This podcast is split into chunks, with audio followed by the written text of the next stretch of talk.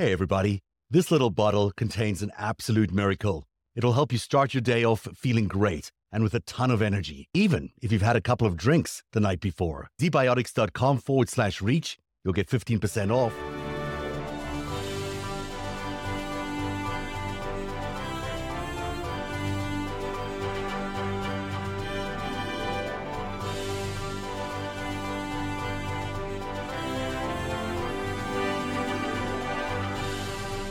October the twenty-fifth, out comes Lara Trump, and she's on Fox and Friends saying, there's an October surprise coming, everybody. There's an October surprise, and it's just a few days towards the end of October. Rudy Giuliani the next day on Fox says, I think he, meaning Trump, got a surprise or two that you're going to hear about in the next few days. I'm talking about some pretty big surprises. And then Eric Prince on Breitbart says, with Steve Bannon, and the N Y P D and the F B I had forced F B I Director Jim Comey to release the emails or they would go public with their revelations. So even he's talking about a rogue F B I forcing the, the F B I director's hand and forcing him to, to then ultimately release this crazy letter that he does. And there's a series of things that happens between October twenty-eighth and November sixth, which are quite stunning. The thing on the very left is the first letter where he says, hey, we have to reopen the case because maybe some of these emails on Wiener's laptop are relevant to the Hillary Clinton investigation, which, by the way, they had known weeks earlier were not relevant at all because they'd already done the check of the metadata. They already knew that it wasn't relevant. They were just doing extra checking over this period of time. And then he, the next day or two days later, this shows up that they got a warrant to to look at all these emails. And in that article, I'll just throw it up for you just so you know I'm not making things up here. I think I showed it to you earlier. But it says here that the uh, some of Missus Aberdeen's emails passed through Miz Clinton's private server, officials said, which means there is a high likelihood that the F B I has already read them. Apparently, it's pretty much well known that they were had been already read, that they knew exactly what was similar in her emails versus the one that was on the laptop. And then it also says in this next paragraph, they said it was possible that the review would bring turn up nothing, but said investigators felt obligated, obligated to check it. Check. Really? By what? By whom? They knew it was a backup of her BlackBerry. It wasn't like, ooh, surprise. And you can, there's a program that you can run a comparison of those two data sets that takes about two point two seconds. Yeah. Yes. Which apparently took a long so, time for the F B I to make up. To build. Who investigated this again? Who was the one who did the interview? Ah, Strzok. So Peter Strzok, who is the one of these. Oh, I know exactly. Yeah. Zeb, I know exactly who he is. You do know who he is. Because Pete, I don't know if the audience ever heard this, but but Pete Strzok interviewed me in twenty eleven. Huh. I debriefed with him over being targeted by the Op Ghost Stories Russian agents. Ah, that's the uh, uh, that was the they refer to Anna Chapman yeah, because Anna Chapman. She was the pretty redhead. But I had the guy uh, Don Heathfield, aka Andrei Bezrukov, who was the guy operating out of Boston, who they made the Americans T V show on F X and whatnot. So it was a very interesting case, and uh, I had a lovely chat with with Special Agent Strzok. So you know the guy, but it was about Russian spies, yeah, and so that was his I'm beat. just I'm that was his beat. So I, you know, I was like totally kosher, but. Why was he the guy on the emails? They decided they have a cyber division. They have a cyber. It's not division. The espionage division. It's not yeah, counter espionage. That's a good question, which I still don't understand exactly what was going on at headquarters. And the Horowitz investigation, which was the internal investigation into what happened during this time, is not clear on some of the stuff. It, it you can if you read it, and I had to reread it again. It's just it dodges some really important facts, and one of them is where does McGonigal go? Like he he gets the tip. And then he disappears. No one consults with him about anything.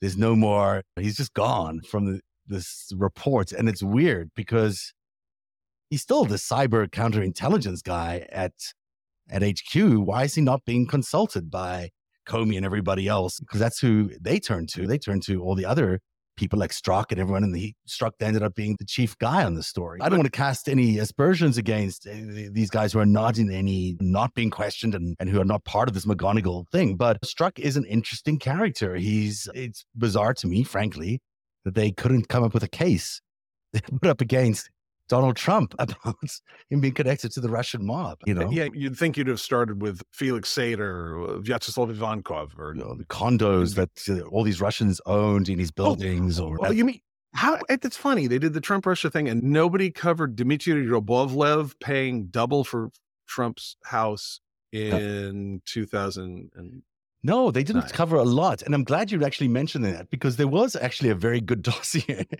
Some, some would say it wasn't well put together, but it's a, there was a dossier available of all the things that Donald Trump did that was not, that were not so good in the past thirty years related to Russia. And not they so didn't really cover it. They still dossier did show up at headquarters.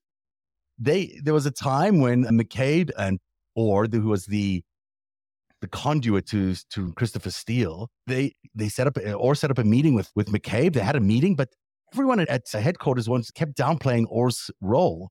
Meanwhile, Orr was quite a sophisticated and and connected guy when it comes to Russian counterintelligence. He worked at the Department of Justice, and he was Christopher Steele's big connection. In fact, they were trying to at the time convince Oleg Deripaska to move to flip to basically come to the American side. So the Steele dossier and its chain of possession, if you like, goes from Christopher Steele to Bruce Orr. Then C- Bruce Orr meets with Andrew McCabe, tells him about Christopher Steele, gives him all this good information. And it get, then gets to Peter Strzok. Peter apparently had already seen the copy of this thing, but nobody does anything about it. So they have this dossier, which is full of really robust information that they then end up ignoring in lieu of this one T- tip from Papadopoulos and their existing investigation, which was to back to track people like Flynn and Papadopoulos well, I'm, and Manafort. I'm pretty sure it was in the application for Page's FISA, which was probably yes. But that was other than that. If you read these fine documents here, this is in, in the internal report from the I. There's a lot of there's a lot of comments in here that they met. That it was March eighteenth. Orr told us that he recalled only meeting with McCabe once concerning the Steele information. Once, really. Lisa Page was also present. Orr told us that he informed McCabe and Lisa Page about his background with Steele and the reporting Steele provided him. He said that he had told them that Steele and Simpson were hired by a private party to provide opposition research, but said he could not recall whether he specifically mentioned the Clinton campaign. Orr thought he also shared with them that Steele and Simpson were communicating with the others and that their information was generated for a political client and not for the U S government. And then also says that although Orr told us that he believed Steele and Simpson were communicating with the media, he said he could not recall whether he specifically mentioned that to McCabe and Lisa Page. That's just important for what comes up later on. But, you know, it, it's just interesting that, and it, it does also declare in the second pink part here that that he did provide Steele's previous employment background and talked about the issues concerning Russian oligarch one, which is Oleg Deripaska, the same guy that this McGonigal. Sometimes I just can't get it. The same guy that he goes and works for, which is interesting. He goes and works for the same guy that Steele was connected to and Steele knew.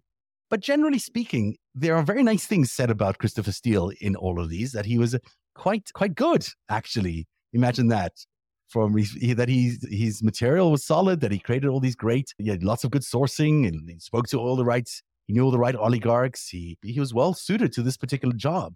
And yet publicly, Steele was like roasted by everybody. There's no ways that he was, he's treated awfully. Even Orr was sidelined by everybody. You had this guy who previously worked at M I six or M I five. He was the head of the no, Russian M I six desk. Yeah. He was the he, he was at the t- he was the top of the top desk in basically the top intelligence agency in the world. So. Yeah. And he gets sidelined by these guys who are good, but don't have the kind of depth that he has in Russia.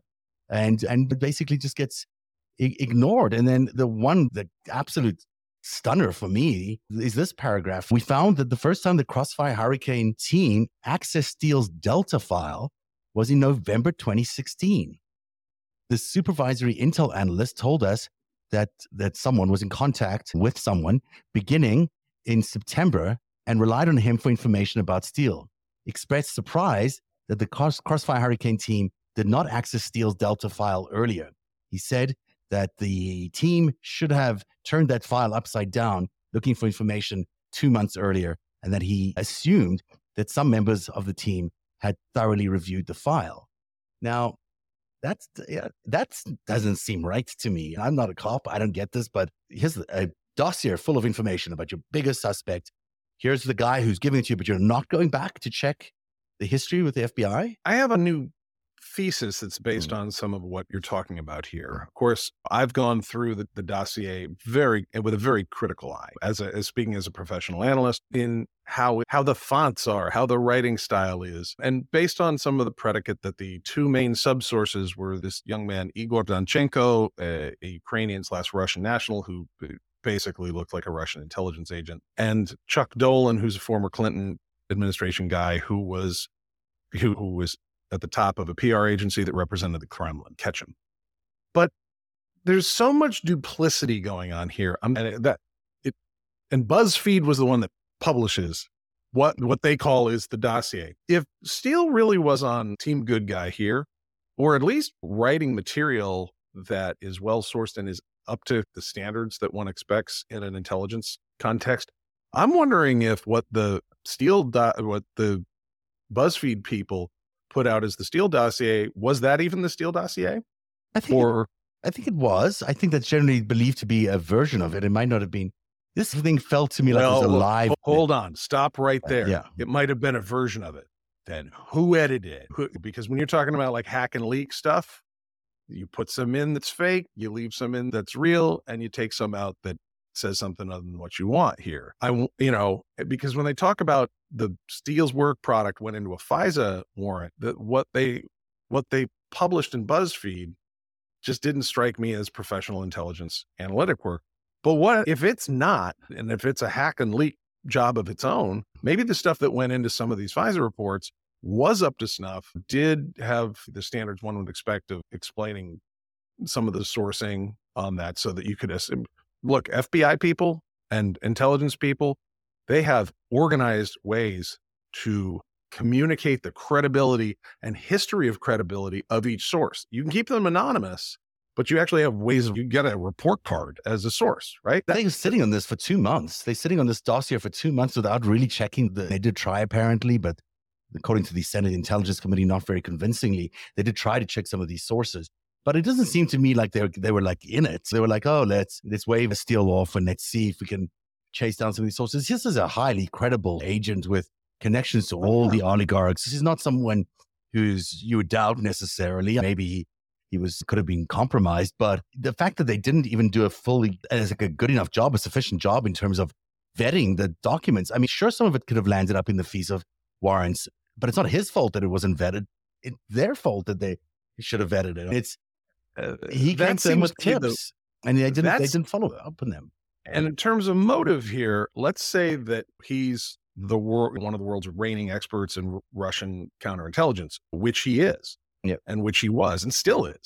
He is the, maybe there's somebody today who's LeBron, but he's Michael Jordan. This is top of the of the heap here. Let's say he's watching the discussion of Russia stuff and like his hair's on fire going, that is not what is happening. And then he puts a dossier together and hands it over to the right people, and they screw around with it because look, these are you from the rest of the McGonigal story. I think the least we can say is these guys were screwing around with things they were not supposed to be doing. That one I feel really confident about.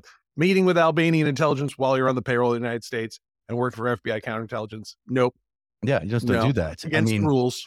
But also, if your colleagues at M I six or your former colleague at M I six arrives, and this is someone that you previously has helped you connect to other oligarchs. He's been the intermediary in the past for the F B I. Like, you wouldn't just say, ignore the guy or toss him to the side. You would actually say, oh, this guy's got credibility here. He's got a history here.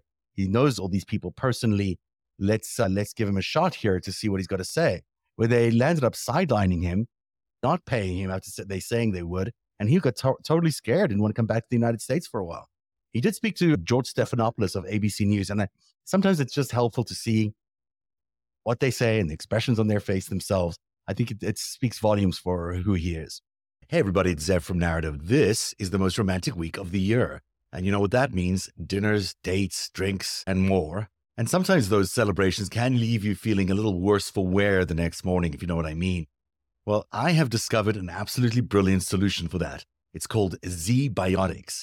It's a pre-alcohol probiotic, and it's a miracle formula that allows you to have a few drinks at night without getting those awful post-drinking blues the next day. No need to worry about safety. It's all natural and F D A compliant. You can get ZBiotics for fifteen percent off your first order with my code REACH, R E A C H. I recommend getting the six-pack. That's what I got, and it's a great deal, and you'll have a couple of extra to share with your friends.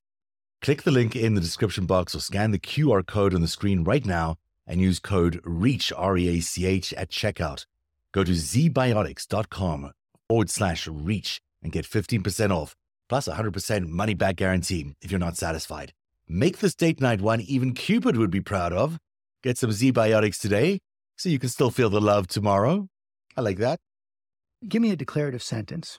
Christopher Steele is a patriot who has professional integrity and expertise, and somebody who is a true friend and ally of the United States. Steele authored the infamous Steele dossier. It presented some allegations about Russian interference which proved to be accurate, but others, including a salacious claim that the Russians may have had a video of Trump watching prostitutes in a Moscow hotel room, are either unproven or discredited. An investigation by the Justice Department's Inspector General showed that the source who gave Steele some of his key material, a Washington analyst, told the F B I much of it was rumor and speculation, including the supposed videotape recorded by Russia to blackmail Trump, what's known in Russia as kompromat. One of your main collectors spoke to the Inspector General, said that especially the kompromat was word of mouth and hearsay, conversations with friends over beers. It was just talk. If you have a confidential source and that confidential source is blown or is uncovered, that confidential source will often take fright and try and downplay and underestimate what they've said and done. And I think that's probably what happened here. Still, yeah, they're, or they're dead. Yeah, it's the Russians. You're not going to screw around with that. They fall out of windows and they, all sorts of things happen to them. They, you would be careful. And in this case, it makes sense to me that either these guys weren't the sources, because he knows all these people personally. He doesn't need to go to some guy in Virginia to be his source. He knows Oleg Deripaska. He knows him. He's, it's not that hard to get information from the source. You wouldn't need to do all this stuff. So my background is not signals intelligence. I wasn't like a naval technical guy, and I didn't work at the N S A. My background is human intelligence and developing networks, and doing so for long periods of time. This is apples to apples com- comparison. If you've been doing something on a singular topic like that, where for over two decades, where you were, you know, you were under what's known as official cover, where you're working as a diplomat out of the embassy so that you can get out and develop sources like on the ground in Moscow, which is, by the way, hands down, not close, the most demanding, difficult, I'm sure, professional human human intelligence gig that there is in the whole game. And he was there in the eighties doing that. And to, from what it looks like to from his family background, like he was born in Yemen, and his mom and dad were working for the meteorod, meteorological service. When he was born in Yemen, I'm like, that's a spy family. I'm yeah. just guessing. Maybe yeah. they're just, they're super awesome meteorologists as well, but that's very exotic. It just it says M I six. But anyways, you know, then he's, he rises through the ranks back at the, uh, back at the main office and ends up as the head of all Ru- counter Russian intelligence. Over the course of that period of time, you would know h- hundreds of, you'd know people personally, but you would be evaluating the dossiers put together by all of your network of analysts all over the world. And you would be in the position at that height, at the head like that, with that kind of top secret access. You've got access to who the sources are. That's what, yeah, when you go secret, top secret, yeah, sensitive compartment information, and then code word stuff. The further you get down into the fine code words and super controlled information, the super controlled part is, okay, who's the guy who told us this? That's the yeah. stuff they protect, because if you don't protect it, people end up dead, and you, you know, you got problems. And he's protecting he's his sources. Of course he is. Sorry, he, but he would also, yes, as a native response, hmm. but also he would not only have had his own personal sources that he could go out for a beer with, or take a walk in the park with, he would have seen dossiers with hundreds to thousands of sensitive sources. And then we're to believe that the documents we saw from BuzzFeed, and then the Inspector General's report, which I got some questions about now that you me bring too, it up. Me too. Well, look at that. He asked the guy in Alexandria. I'm like, you're in London, you're friends with oligarchs, and you're literally should know the names of thousands of sensitive sources. and you go to Igor and Chuck in yeah. D C. The there are so many oligarchs living in London. There's the Russian scene there is pretty big. For he does not need to go to someone in Virginia for any sourcing here. So that just is a. It's not. It can't be accurate. It just cannot be accurate. That's where he could have probably spouted off all that stuff on his own as his own source before needing to go to any of these other two. That just doesn't strike me as being. Real. What if BuzzFeed was a front for foreign intelligence, which I think it is? What if Bu- BuzzFeed was a front for foreign intelligence trying to besmirch his actual work? Could be. Or they did a pretty damn good job. Oh, yeah, they could. Look, if you think about it, if you think go back, you know, Papadopoulos potentially send, sending up this concern around the Russians supporting Hillary with the emails. At the same time, there's a competing strain of evidence coming towards them, which is the Steele dossier.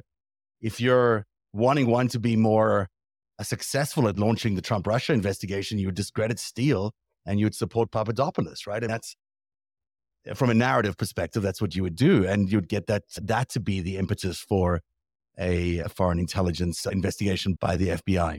I've got a few minutes left here. I just want to, this is going to be a little long, but I'm going to read it to you anyhow, because it is fascinating, because it puts you in another mindset. This comes from my story that I wrote about Oleg Deripaska a while ago, but It just, I'll read it as quickly as I can, and I'll get to the stuff that's really the most interesting.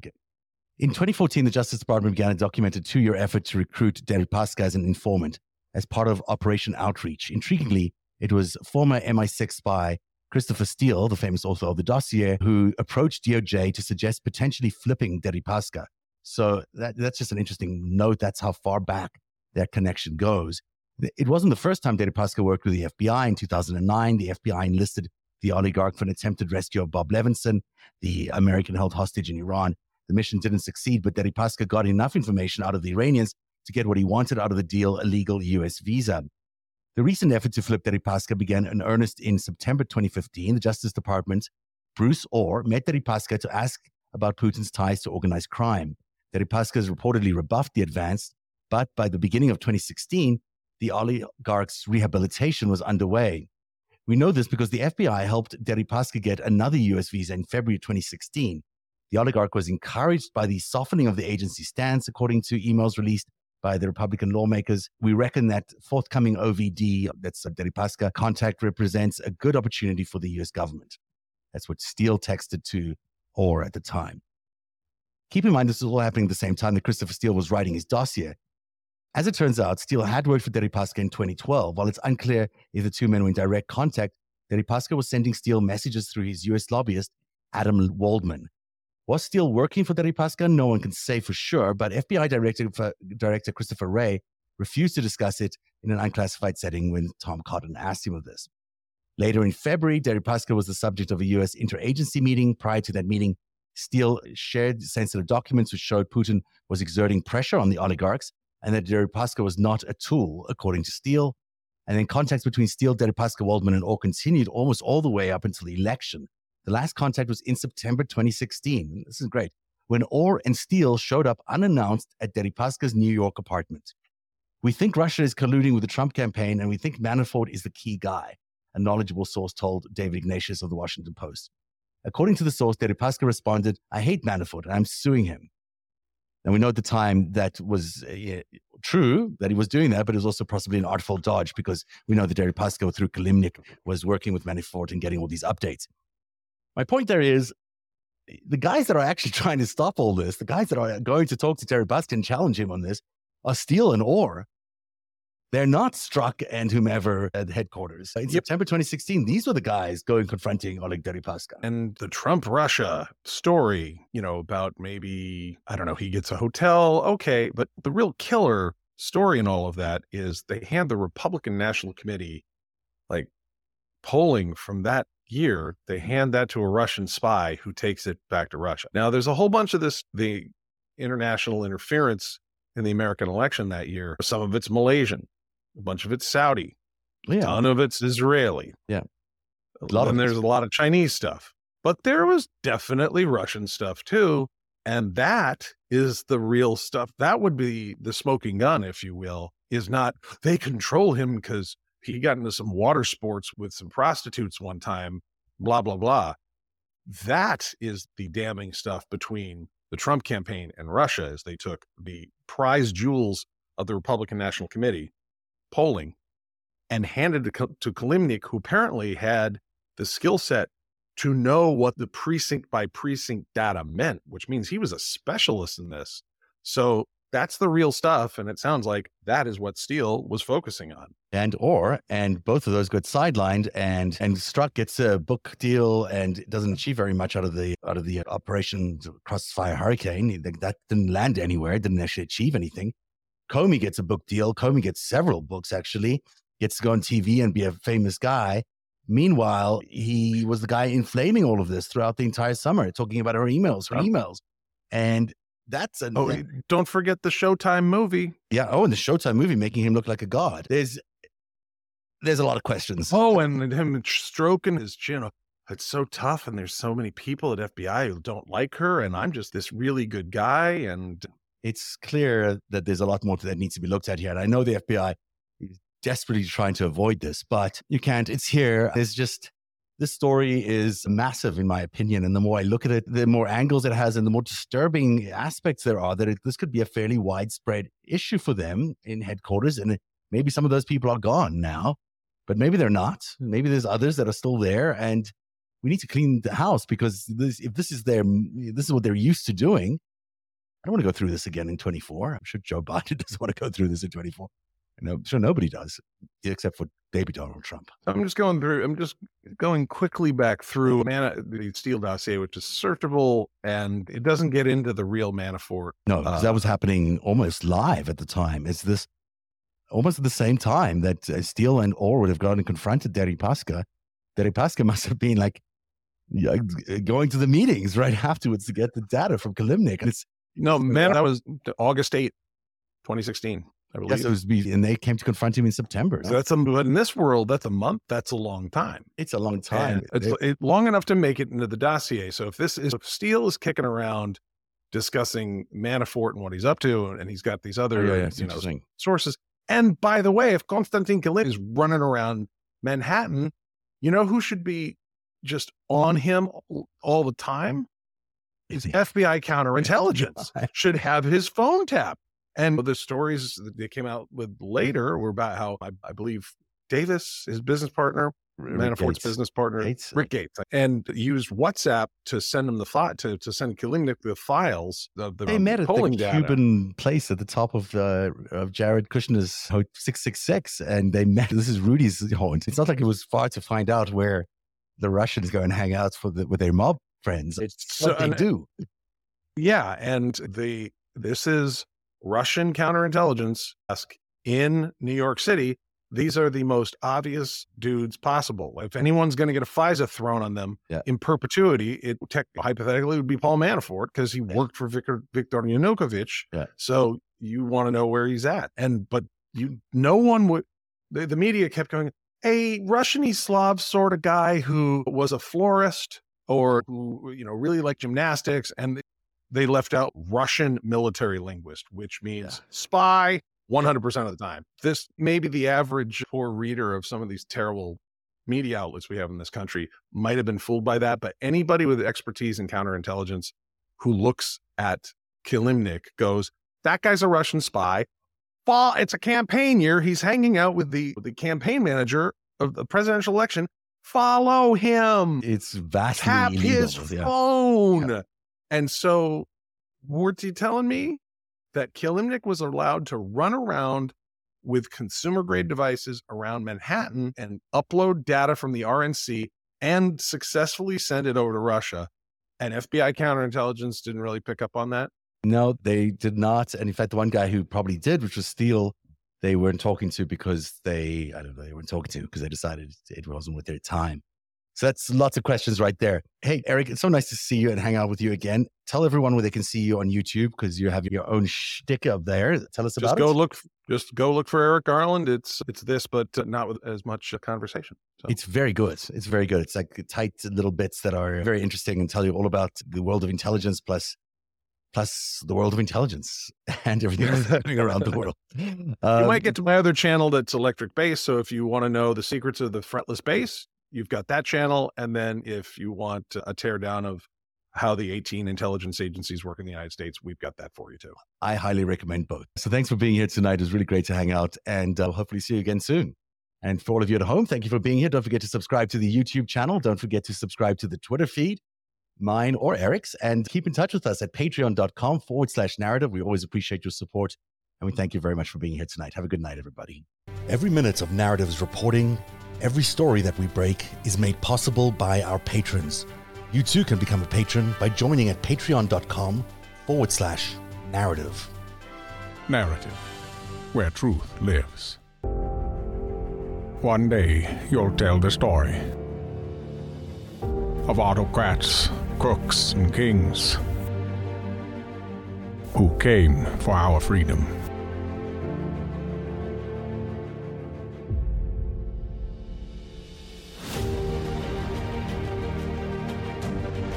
A story of citizens who stood up to tyranny and won.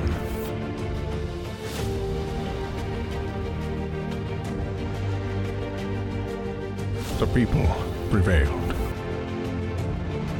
and renewed an old vow to a more perfect union. And that was just the beginning. The story continues. Narrative, where truth lives.